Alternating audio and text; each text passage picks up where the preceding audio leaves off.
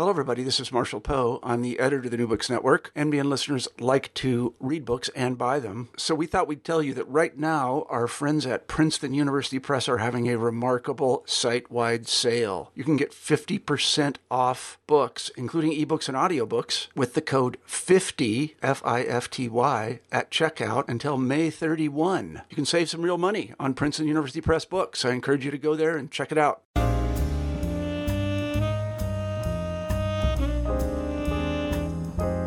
Welcome back to New Books in African American Studies, a podcast channel of the New Books Network.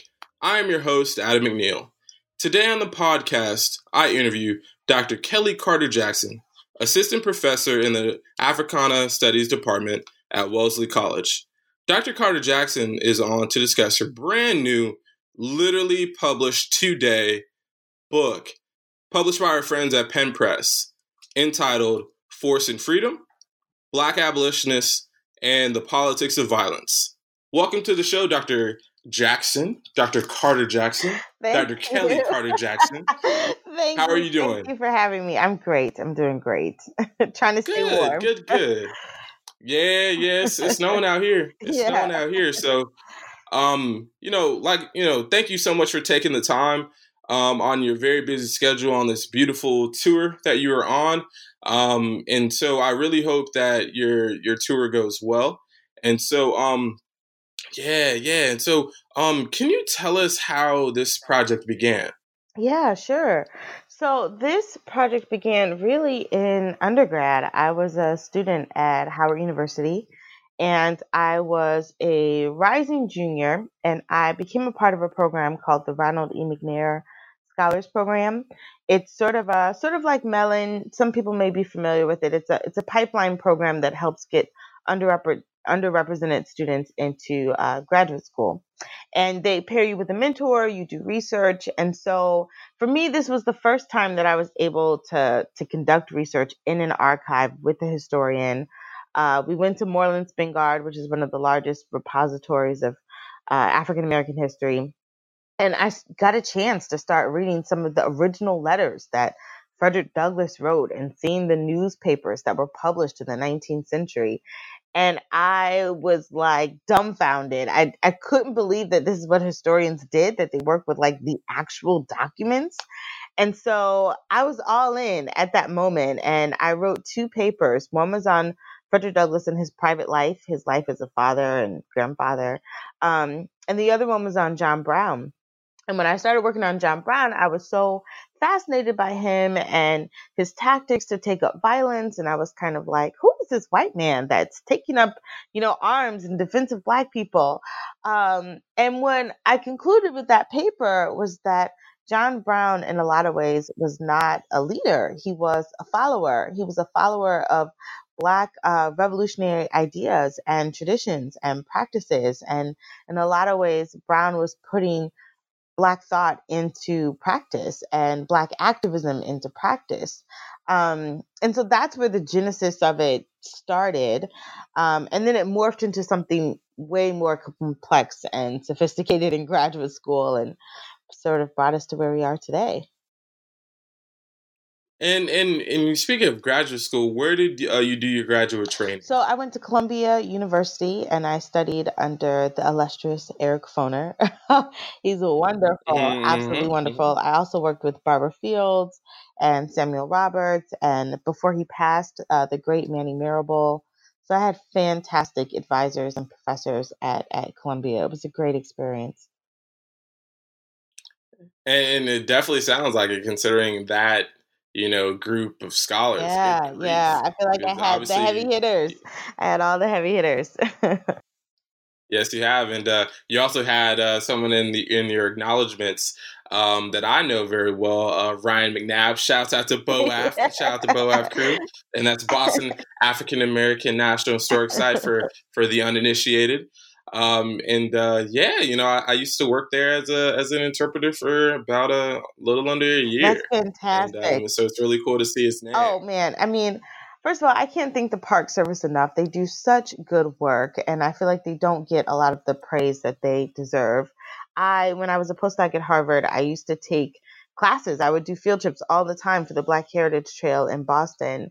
And Ryan gave the best tours, and he was so informative, and he really helped me think and rethink some of the ideas that I had in the book, especially around Lewis Hayden and Black Bostonians and their activism. And so whenever anyone helps me with an idea, they pretty much get a shout out in the book. Outstanding. We love those shout outs. You know, we love to shout out our bearded friends in the world. And Ryan has, I don't know if he had it back then, but I know he has a huge one now. Yeah, it's great. Well, no, for sure it is. And so, can you talk to us a bit? Now that we got through, this first part, can you talk to us a bit about, why you wanted to? Because you talked about, your experience in the stacks at Moorland-Spingarn. You talked about your graduate particular training, but what about violence was a theme that you wanted to broach in a full length book? Specifically about how not only abolitionists, right? Because that could have been one, but specifically Black abolitionists. Yeah, I think it was so just understudied and underdeveloped. So when I think about violence, I think that violence deserves a much more nuanced conversation. I think that in America, we tend to have this romantic relationship with nonviolence. We like to look back on the civil rights movement and even the abolitionist movement as these group of leaders that were committed to nonviolence or to turning the other cheek in the face of a mob. And while those things do happen, I also think that we need to realize that a lot of these institutions, like slavery, like segregation, are birthed in violence. They're created by violence. They're sustained by violence. And a lot of times it's violence that brings about their demise. So when I was looking at the abolitionist movement, I noticed what I was reading where white abolitionists were taking one particular stance, but Black abolitionists were taking a much more radical stance in terms of how they foresaw the overthrow of slavery. And so the way I start the book out is by looking at William Lloyd Garrison and the founding of the abolitionist movement through non-resistance, through moral suasion. These are ideas that basically said they thought that they could convince slaveholders that slavery was wrong. This is also during the Great Awakening, Second Great Awakening, where people believe that Christ is coming back. They believe that slavery is a sin. And so if they can convince slave owners that slavery is wrong, then they will just, free their slaves and have this, come to Jesus moment. That does not happen. Nothing even close to that happens. But what I talk about in the book is there's a line in which I say, if moral suasion is the house that William Lloyd Garrison built, Black leaders were just renters, that they never really owned these ideas, that they were always proponents of self-defense and of a belief in political violence and a belief in protective violence. So I talk about, the American revolutions, the Haitian revolutions, people like David Walker, people like Henry Highland Garnett, and how they really understood what violence was and how violence could be used as a tool to overthrow or to replace insidious systems. And you talked about one of my all-time favorite people being the great North Carolinian, got a shout out to North Carolina. That's where the fam's from, the K-Fear region. Shouts out to them.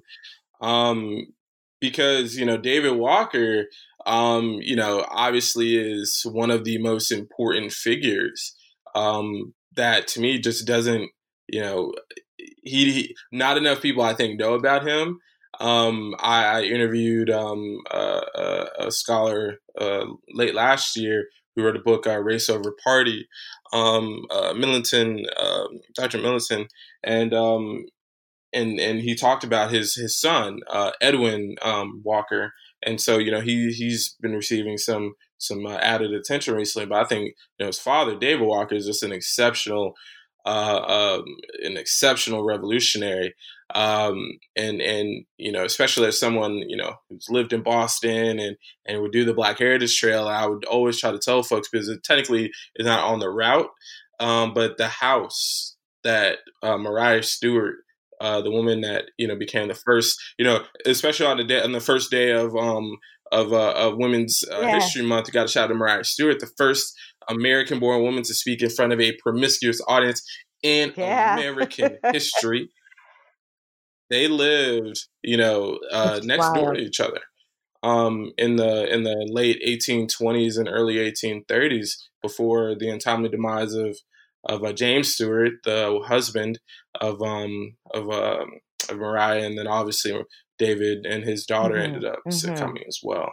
Yeah, I mean, David Walker to me is so important because in a lot of ways, the pamphlet that he wrote, this appeal, is really serves as a wonderful bookend for how we understand the ideological stance that Black leadership is taking and continues to develop from the 1830s all the way up until the Civil War. And I think it's important because what David Walker is talking about is not just violence for violence sake. It's not just, you know, going into the plantation and slitting people's throats and all of that. He believed in moral suasion if it could be achieved. But if it could not, and he didn't have a lot of confidence that it could, he also believed in self-defense, and he believed in collective defense, meaning not just protecting yourselves or your loved ones, but your community and Black people at large. And that, you know, that if we were to stand up to what the slave institution and to be able to take up arms against it and to get white Americans to really see the error of their ways and to see that slavery itself is violence, that we could really create a whole new world in the United States.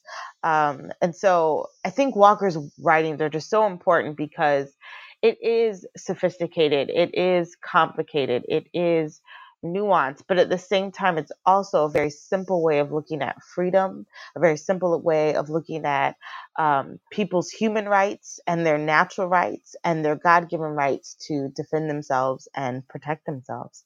And it's also interesting, too, in the background of the religiosity of many of the activists, too. So can you kind of talk about that part? You know, we have a particular affiliation of a church, People's Baptist Church in Boston. You know, shouts out, you know, Roxbury, you know, shouts out Roxbury in the house, you feel me? So we have that particular part. And so it's interesting, you know, thinking about that context of where really the abolitionist, the popular abolitionist movement would have been founded, which would have been at the original location of the church, the first African Baptist church, headed by Reverend Thomas Paul, right? And so, can you talk a bit about kind of like that intertwining of the religiosity with the revolutionary violence? Well, let me provide a little bit of context. So in the 1830s, a lot of the white abolitionists who are joining the movement, some of them are Quakers, they're pacifists, they don't believe in violence. And so all throughout the 1850s, they're saying, you know, we turn the other cheek. We are not going to even defend ourselves, that non-resistance is the only way to go. So that when someone like Elijah Lovejoy, who is a printer and an abolitionist in Illinois, when he uses a gun to protect himself, and he says, you know, he's going to basically shoot off some like warning shots because he's being attacked by a mob, and hopefully that those warning shots will disperse the mob.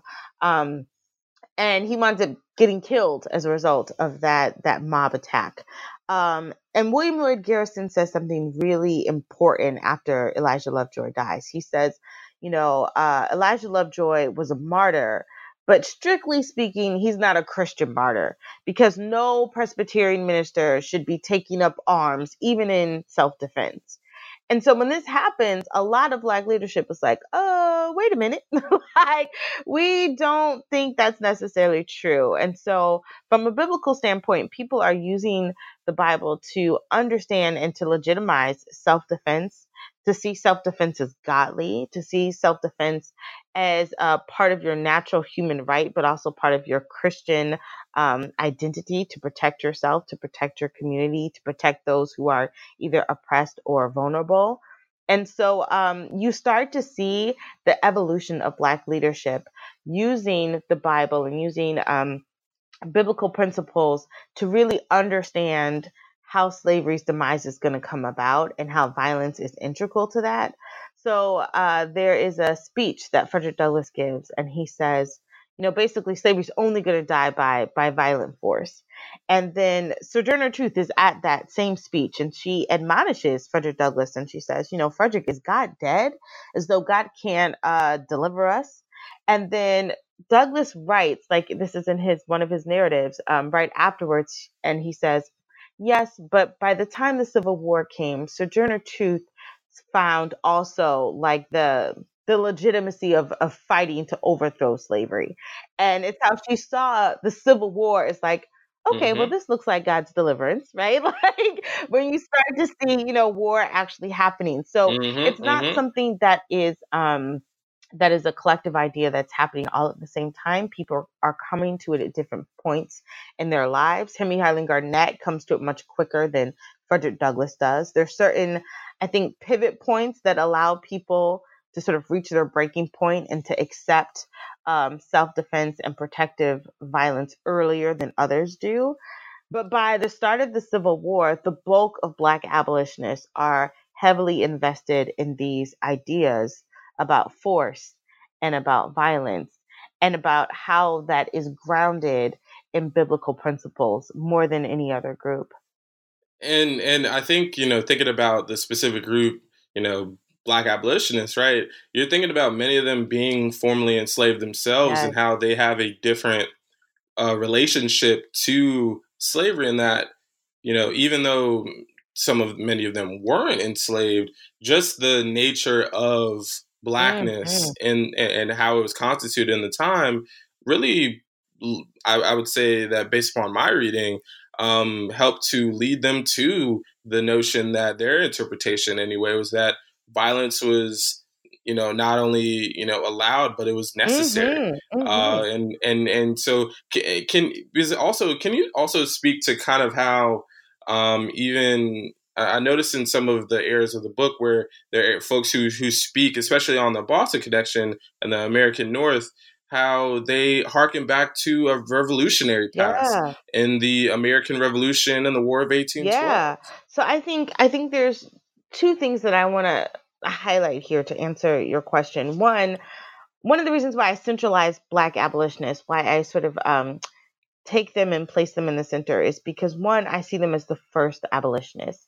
That I think it's important to let, you know, listeners know that Black people were the first people to advocate for their own freedom, that they didn't need to wait for a sympathetic white ally to come along and say, this is a problem, right? Like they know that and they're active in that. So there's the reason why I centralize them is because I see them as the first abolitionists. And there's a lot of other reasons why I focus on Black abolitionists, but that's the main reason. They are the first. They are responsible for recruiting white people to come into the movement. And I really want to dispel the myth that this is a movement of, you know, white sympathetic men to free Black people of their chains. I really want to give Black people agency. But the second part of that is because I believe that while white abolitionists may have believed in emancipation, they didn't necessarily believe in equality. And so the twofold mission of all Black abolitionists was emancipation and equality, because you could free the enslaved, but Black people who were free, especially Black people who were free, you know, living in the North and places like New York and Boston, understood that freedom didn't really mean anything if you didn't have equality. And so that's so important. So when they're looking at the American Revolution, they see it as somewhat hypocritical. They see it as incomplete because, you know, they're like, well, Patrick Henry saying, give me liberty or give me death. And Patrick Henry owned slaves, you know. So a lot of this revolutionary talk that happens is useful to them for understanding about how violence is a tool. But really, they're most inspired by the Haitian Revolution, this era of revolutions. But the Haitian Revolution shows them this is what looks like when you can have the overthrow of a European power and at the same time institute emancipation and equality. And so that is what Black leaders are really pushing for, that even if you can be free in the North, you couldn't necessarily vote. You didn't have access to the best jobs. You weren't considered a citizen. You know, when we think about the the Dred Scott case, you had no rights, which a white man was bound to respect. You essentially had no protection from the federal government.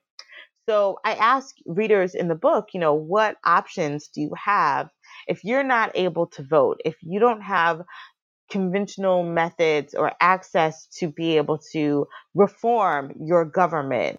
What choices do you have? And I think violence is one of the ways in which it becomes a political language. It becomes a way of communicating your desires for reform when you don't have access to the ballot. And the ballot, you know, is definitely something that, you know, I think about when it comes to the kind of work that you're talking about, because like I think about Malcolm, someone who had a Boston connection too, and his ballot. Yeah, Frederick Douglass gives a speech just like that, called the ballot or the ballot of the bullet. Exactly. He said, "Give us the ballot of the bullet. We've had enough. We are sick of it." Exactly, and they have that. They have that part of the transcript on the side of the church where they give the tours for at the Museum of African American History. We got to shout out them too.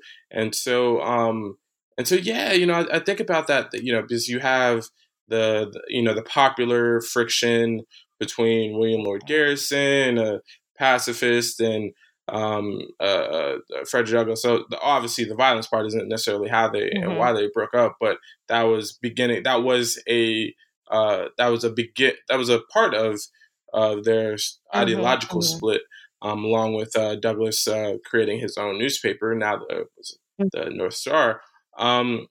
So can you also speak to the point about how abolitionists, how did their political critiques really start to take on more and more weight as we lead up through the 1830s, 40s, and 50s? So I will say that all throughout the 30s, Black abolitionists, 30s and 40s somewhat, are on board with their white counterparts. And I think part of that is because they're happy to have an ally, right? They're happy to have someone who will take up this challenge with them to end the institution of slavery.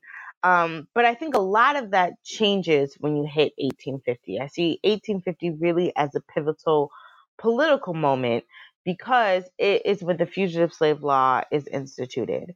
So the Fugitive Slave Law, for those who don't know, has always been on the books. It's been on the books since like 1793.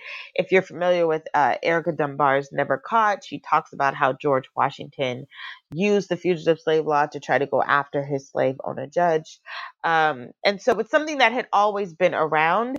But when 1850 comes, it's part of the Great Compromise of 1850. Talking about the Kansas-Nebraska Act, and I think that it is used to really now have teeth on it. So fugitives that have run away, whether they ran away 5 days ago, 5 years ago, now slaveholders and slave catchers can go after them and retrieve them from wherever they are in the North. And because free Black people don't have a right to testify, they don't have a right to sit on juries, you can't sort of advocate for yourself. It becomes a real, a huge accelerator in the movement that now not only are you at risk if you are a fugitive slave, but you're at risk if you're a free Black person. So all of that, I think, has a huge impact on how Black people start to mobilize. So politically, they're advocating for more rights. Politically, they're starting to mobilize, create their own Black self-protection societies in the face of the Fugitive Slave Law. They are really becoming much more active and much more forceful in ways that were not necessarily there in the 1820s and 30s and 40s. So you see that 30 years into the movement, abolitionists haven't made that much progress. You know, moral suasion has not worked. In a lot of ways, it's been ineffective. All throughout the antebellum period, there is no new legislation that benefits the enslaved, that benefits free Black people. Everything favors slaveholders. So they realize they have to be more forceful in their tactics. And all throughout the 50s, 1850s, I think you see this rise of Black militancy that accelerates the environment that leads to the Civil War. about that too with the 1830s. You have, you know, the Grimke sisters. You have all these different groups who are showing their outward affinity, I guess, for Black rights to a certain degree, right? Mm-hmm. Not necessarily equality, which I think was an important piece of what you just mentioned. But then I also think about how African Americans and Black folks generally, because, you know, your Black abolitionists can be, you know, ensconced. Like I work with the Color Conventions Project at the University of Delaware, and we see like folks. There was a convention where there was this in the early 1830s in Philadelphia, where there was a minister who came all the way from Antigua, and so, you know, it's a very, you know, not just African American centered part, which is a good part about, you know, having Black in there, you know, and capitalize at that. But to that point though, can you speak to really how, you know, when John Brown, who violence wise is, you know, you talked about bleeding Kansas and Kansas-Nebraska Act, so, you know, bleeding Kansas along with that. Yeah, which is part of it. How do African Americans react to John Brown? Not necessarily, you know, specifically yet talking about the raid, but more so how did African Americans really react to John Brown, but also how did he react to their ideologies? Because you're talking about the agency of Black abolitionists and how their ideologies helped to bring the movement along, to found it, but also bring it along. So John Brown is given so much weight, but you know, there's not enough folks who have looked at it from your perspective. So can you speak to us about that kind of manifestation of the political ideologies? Yeah, absolutely. I think it's so necessary to have that conversation, because while I love John Brown, he's great. I'm a fan, right? But I do think that we also need to start seeing him more and more as a follower, and him more and more as a fan of Black people. So, you know, John Brown loves the Haitian Revolution. He can't get enough history or information about Toussaint L'Ouverture and what happens in Haiti. You know, when he died, he had it was a biography of Toussaint L'Ouverture on him that he carried around, the writings of David Walker and Henry Highland Garnett's famous speech. He tried to get them published. He believed in what Black abolitionists were trying to achieve. And he believed in radical violence and political violence to overthrow the institution of slavery. And so he's heavily supported by Black patrons, that when he is trying to fundraise before he goes out to Canada, he's stopping at Black churches. He's visiting Black people's homes. He's saying, hey, I'm planning this raid. I'm thinking about doing this. How should I approach it? Can you help me raise funds? Can you support me? Can you tell me where I can stay, where I can go? He is constantly seeking out their wisdom, their resources.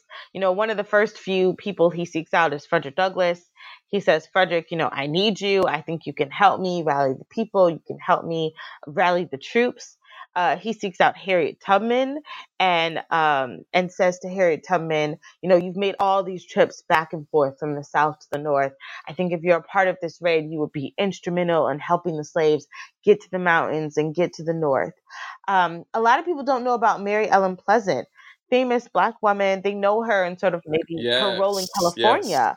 But she's the single largest donor to John Brown's raid. She donates over $30,000 of her wealth to the cause, which is a lot of money. I still want to find out, even for inflation, how much money that would be. But, you know, $30 is a lot of money in the 1850s. So $30,000 is quite the fortune. She gave him not a small fortune, but a large fortune to help him in this raid. So there are a lot of Black people that come together and support him and also caution him as well and let him know, hey, listen, you know, Black people aren't going to readily trust you. And how do we, you know, convey your ideas in a way that's going to be receptive to them? Because, you know, Black people are very weary about white people, even when they, you know, say that they're there to help them. They're always cautious about whether or not it's going to be a trap. So in all of chapter 4, I talk about John Brown and I talk about the silent leadership or the silenced Black leaders that really have not been put at the center, but really placed at the periphery of this story. And so what I want to do is give them more of a center stage and say, no, these are the ones that are really pushing these ideas. John Brown is simply a conduit. He is simply a foot soldier in this movement. And that to me is one of the most exciting chapters as well, just to get a different perspective on a story that I think many people are familiar with, but don't realize how much of the act that's taking place is really because of Black practices and principles. Exactly. And the point on Mary Ellen Pleasant, you know, I was like, yeah, damn, I know. Like, I had no I hand to God, like, she's I definitely did not know. And said she was given more. That's the other thing. When she died, her gravestone says she was a friend of John Brown. She wanted that to be her legacy. And she was also furious with Brown as well, because she said that, you know, they had a plan and that he jumped the gun by 2 weeks. So she says the reason the raid failed was not because Black people didn't want to participate. It was because Brown went early. He went too soon and he went before the appointed time, and that they were never able to recover from those acts. But she was ready. And I think it also shows you, I talk about this in the book too, that, you know, self-defense and political violence is not gendered. That women have just as much of a dog in this fight, given Women's History Month, right, as anybody else. And so I try to highlight, albeit they're not a ton of stories, but the very stories that I have, I find to be very significant about Black women speaking out about violence and participating in violence and participating in force, which I think is really powerful. And that's also why I love the first part of your title, Force and Freedom, because those two are directly tied. That, you know, you have no freedom without, you know, force, right? And that force can obviously come in a multitude of ways, which in this case will be, you know, the gun that's on the cover. Yeah. But I was torn. Yeah. I'll say that. So I was torn about the title because I had thought about forcing freedom, and I was thinking of alliterations, but I thought that force and freedom or force for freedom. I did all of these little, you know, sort of like word outlines, thinking about what I wanted to do. But I think force and freedom is so important because they really do go hand in hand. And I think in the book, I also try to distinguish force from violence. So while violence is always forceful, force is not necessarily violent, right? So you can use force to compel, to persuade, to threaten, but you're not necessarily committing acts of violence per se. But I also wanted people to understand that when we think about, you know, the era of revolutions, all of these things come about through violence. The American Revolution is violent. The French Revolution is violent. The Haitian Revolution is violent. The Civil War is the most deadliest war ever experienced in American history.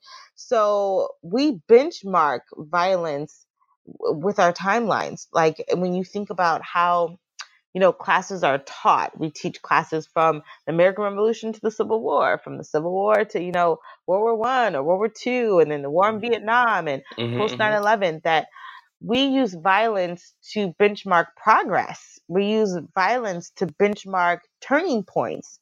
And so to me, it was really important to think about not just how we obtain freedom, but what tools we employ to earn or to gain our freedom. And that's often through force and violence. And what are the stakes as a professor in a class And people know that you wrote a book on how effectively, you know, Black people wielded force for their freedom, and it's violent.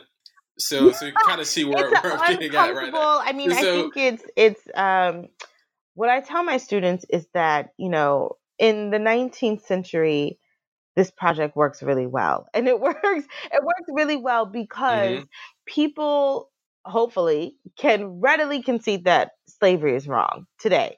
They can readily concede that violence would be necessary to overthrow the institution of slavery. We can say that now. In the moment, in the historical moment of the 19th century, it's trickier to do that.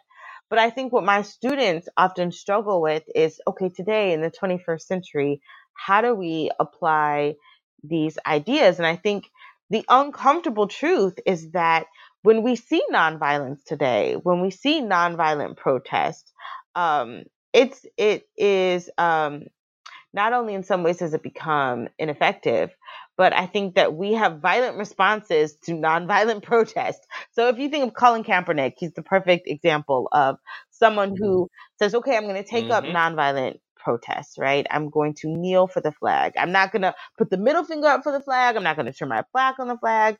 I'm simply going to kneel for the flag. I mean, you think about kneeling, it's a subservient posture, right? You kneel when you propose to someone, you kneel in prayer, right? In some ways, it could be a posture of reverence in a lot of ways. But that very act caused a thunderstorm, a firestorm of anger and rage. And, you know, maybe not in the street violence, but people were certainly upset. And so I think that in the 21st century, we have a much harder time reckoning with the utility of force and reckoning with the utility of violence, because it makes us so uncomfortable, because it's not as clean cut as slavery, but racism is just as violent. Racism is just as pervasive, but because racism is constantly, you know, reincarnating itself. So it's from slavery to segregation, from segregation to, you know, mass incarceration, or sort of pick your institutional poison, right? It's constantly reincarnating itself. It makes it more difficult to combat in black and white terms, no pun intended, but to combat in very simple terms, like you could in the 19th century. Yeah, and also thinking about how violence also would force African Americans, because we think about this a lot in the context of the Great Migration, of how African Americans fled the South in great numbers, not just because, oh my gosh, the North, it's so amazing, it's snow everywhere, but it's literally because they were violently and economically, politically, the whole gambit oppressed and killed in large ways that forced them to move. And in large part, you can kind of see this as well when we think about the push of and the thought of African Americans emigrating to places like Canada or colonizing areas, you know, like had already been colonized, like Liberia and otherwise, or Honduras or other places like Lincoln and others were considering. So can you kind of talk about, can you also speak to the point of, you know, we spoke about a lot of the other portions about within the antebellum North and Mid-South, but also can you talk about how that sort of violence and that sort of repression also helped to push African-Americans elsewhere? One of the things that I think about is because of the Fugitive Slave Law, it created this dynamic of fight or flight, that people pretty much had two options. They could leave and go to Canada, because Canada was the only safe haven at the time. Or they could say, no, I'm going to stand my ground and I'm going to fight. And so, but what people don't realize is that oftentimes fleeing required fighting, that you weren't just going to get out of the South, you know, without confrontation. And so I reference a lot of stories throughout the book of, you know, runaway slaves and fugitive slaves who don't just, you know, happily cross over to the other side, but that have to employ violence to get to freedom.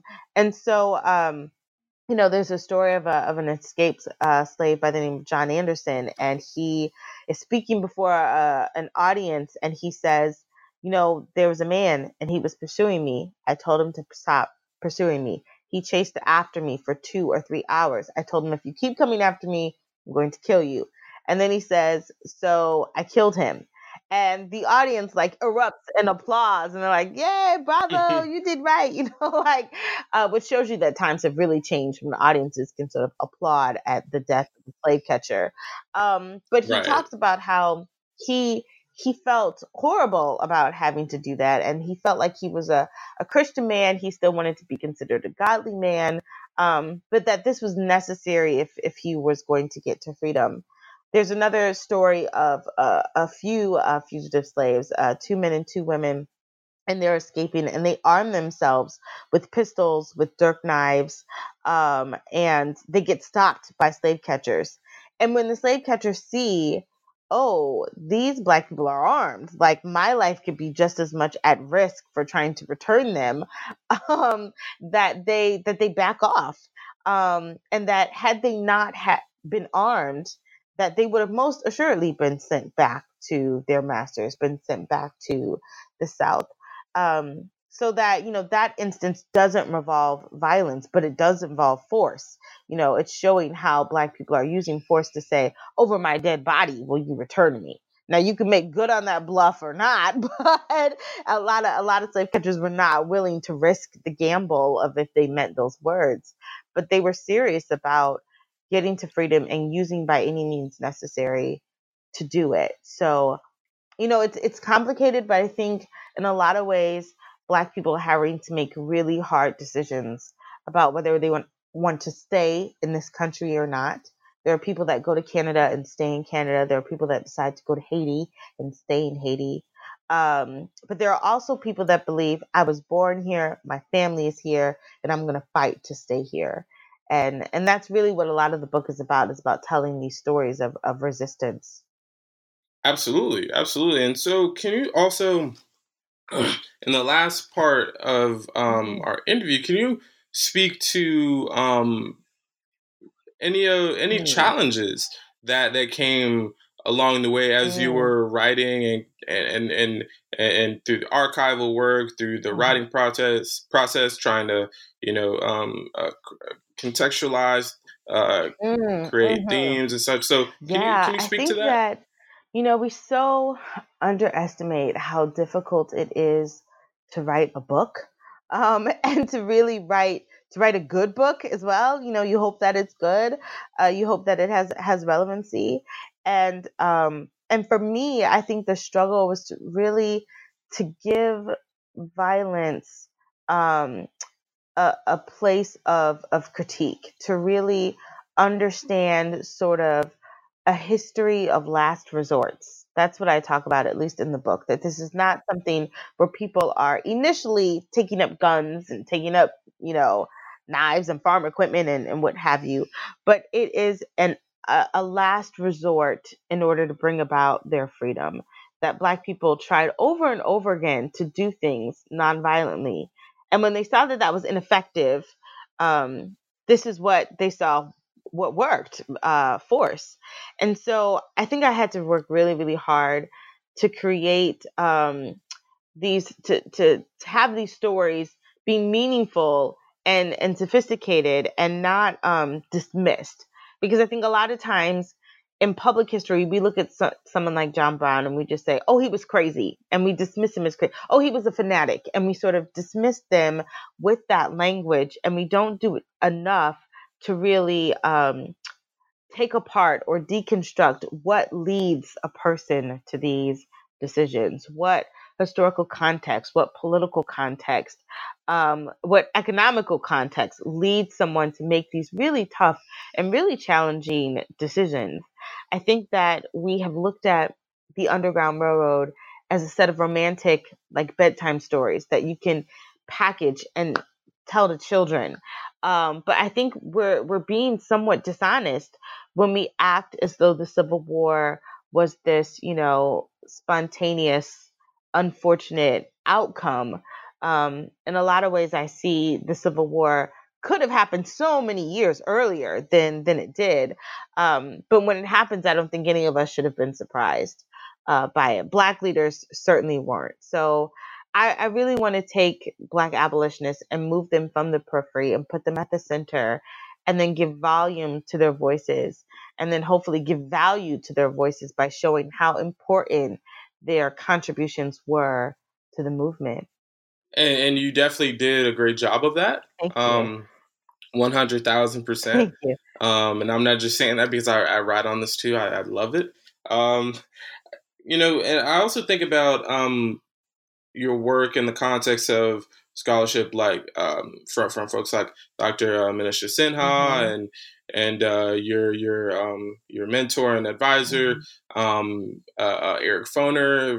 You know, he's written 3,545 books and edited that many in his esteemed career. Yes. And he even graced the airwaves of the New Books Network for Gateway to Freedom a few years ago. You know, along with Dr. Dunbar and such too, whose work, who gained a lot from the interviews through the Granite Freeman, I think mm-hmm. it was, and the Liberator mm-hmm. in the last months of On a Judge's mm-hmm. Life, and so I'm thinking about all the scholarship and a lot that's been going on in the work of abolitionism, and activism, Black activism of the early 19th century. But then I also think about, you know, not only what's next for folks, but thinking about how this text, you know, in the context of like you know, present day struggles with Black Lives Matter and, you know, police violence and such.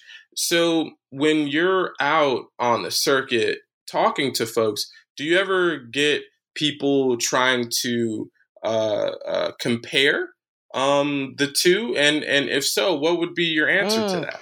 Always. And I love it when people make comparisons, because it shows me that they are trying to connect their present circumstances with the past.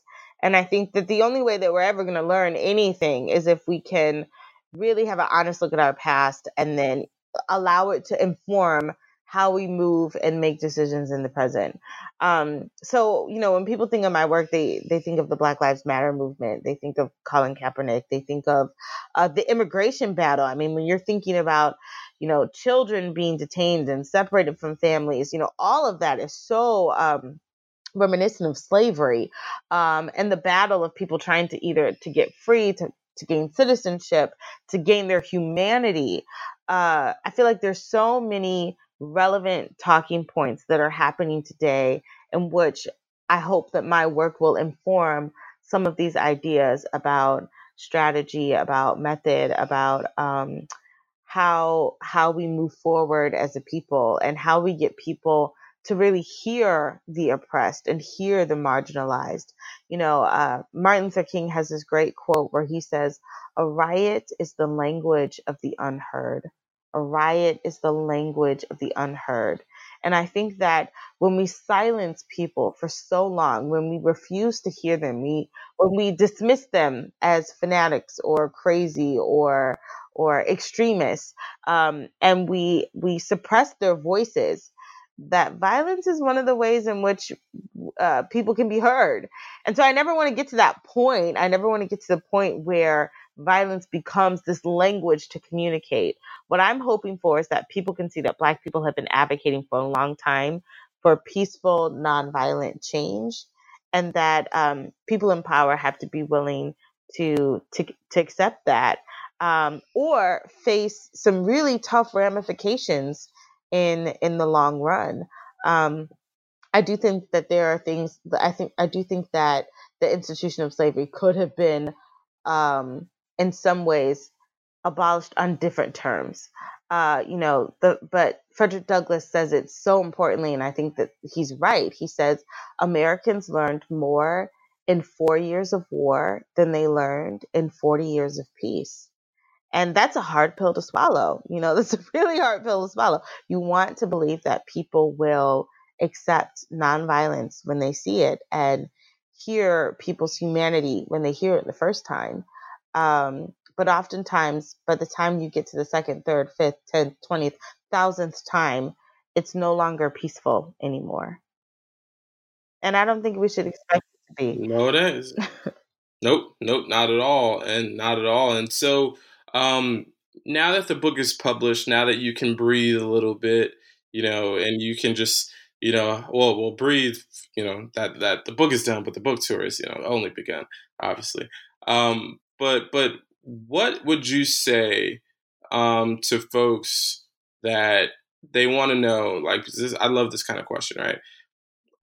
What is the single biggest thing that you want people to, and you spoke to it just now a little bit, but what is, if you had to deduce it to one particular characteristic, would you say is the one that you want people to take out the most from your book? Well, what's the thing that, what's the biggest takeaway that you want folks while they're reading and afterwards to be able to apply to their daily lives?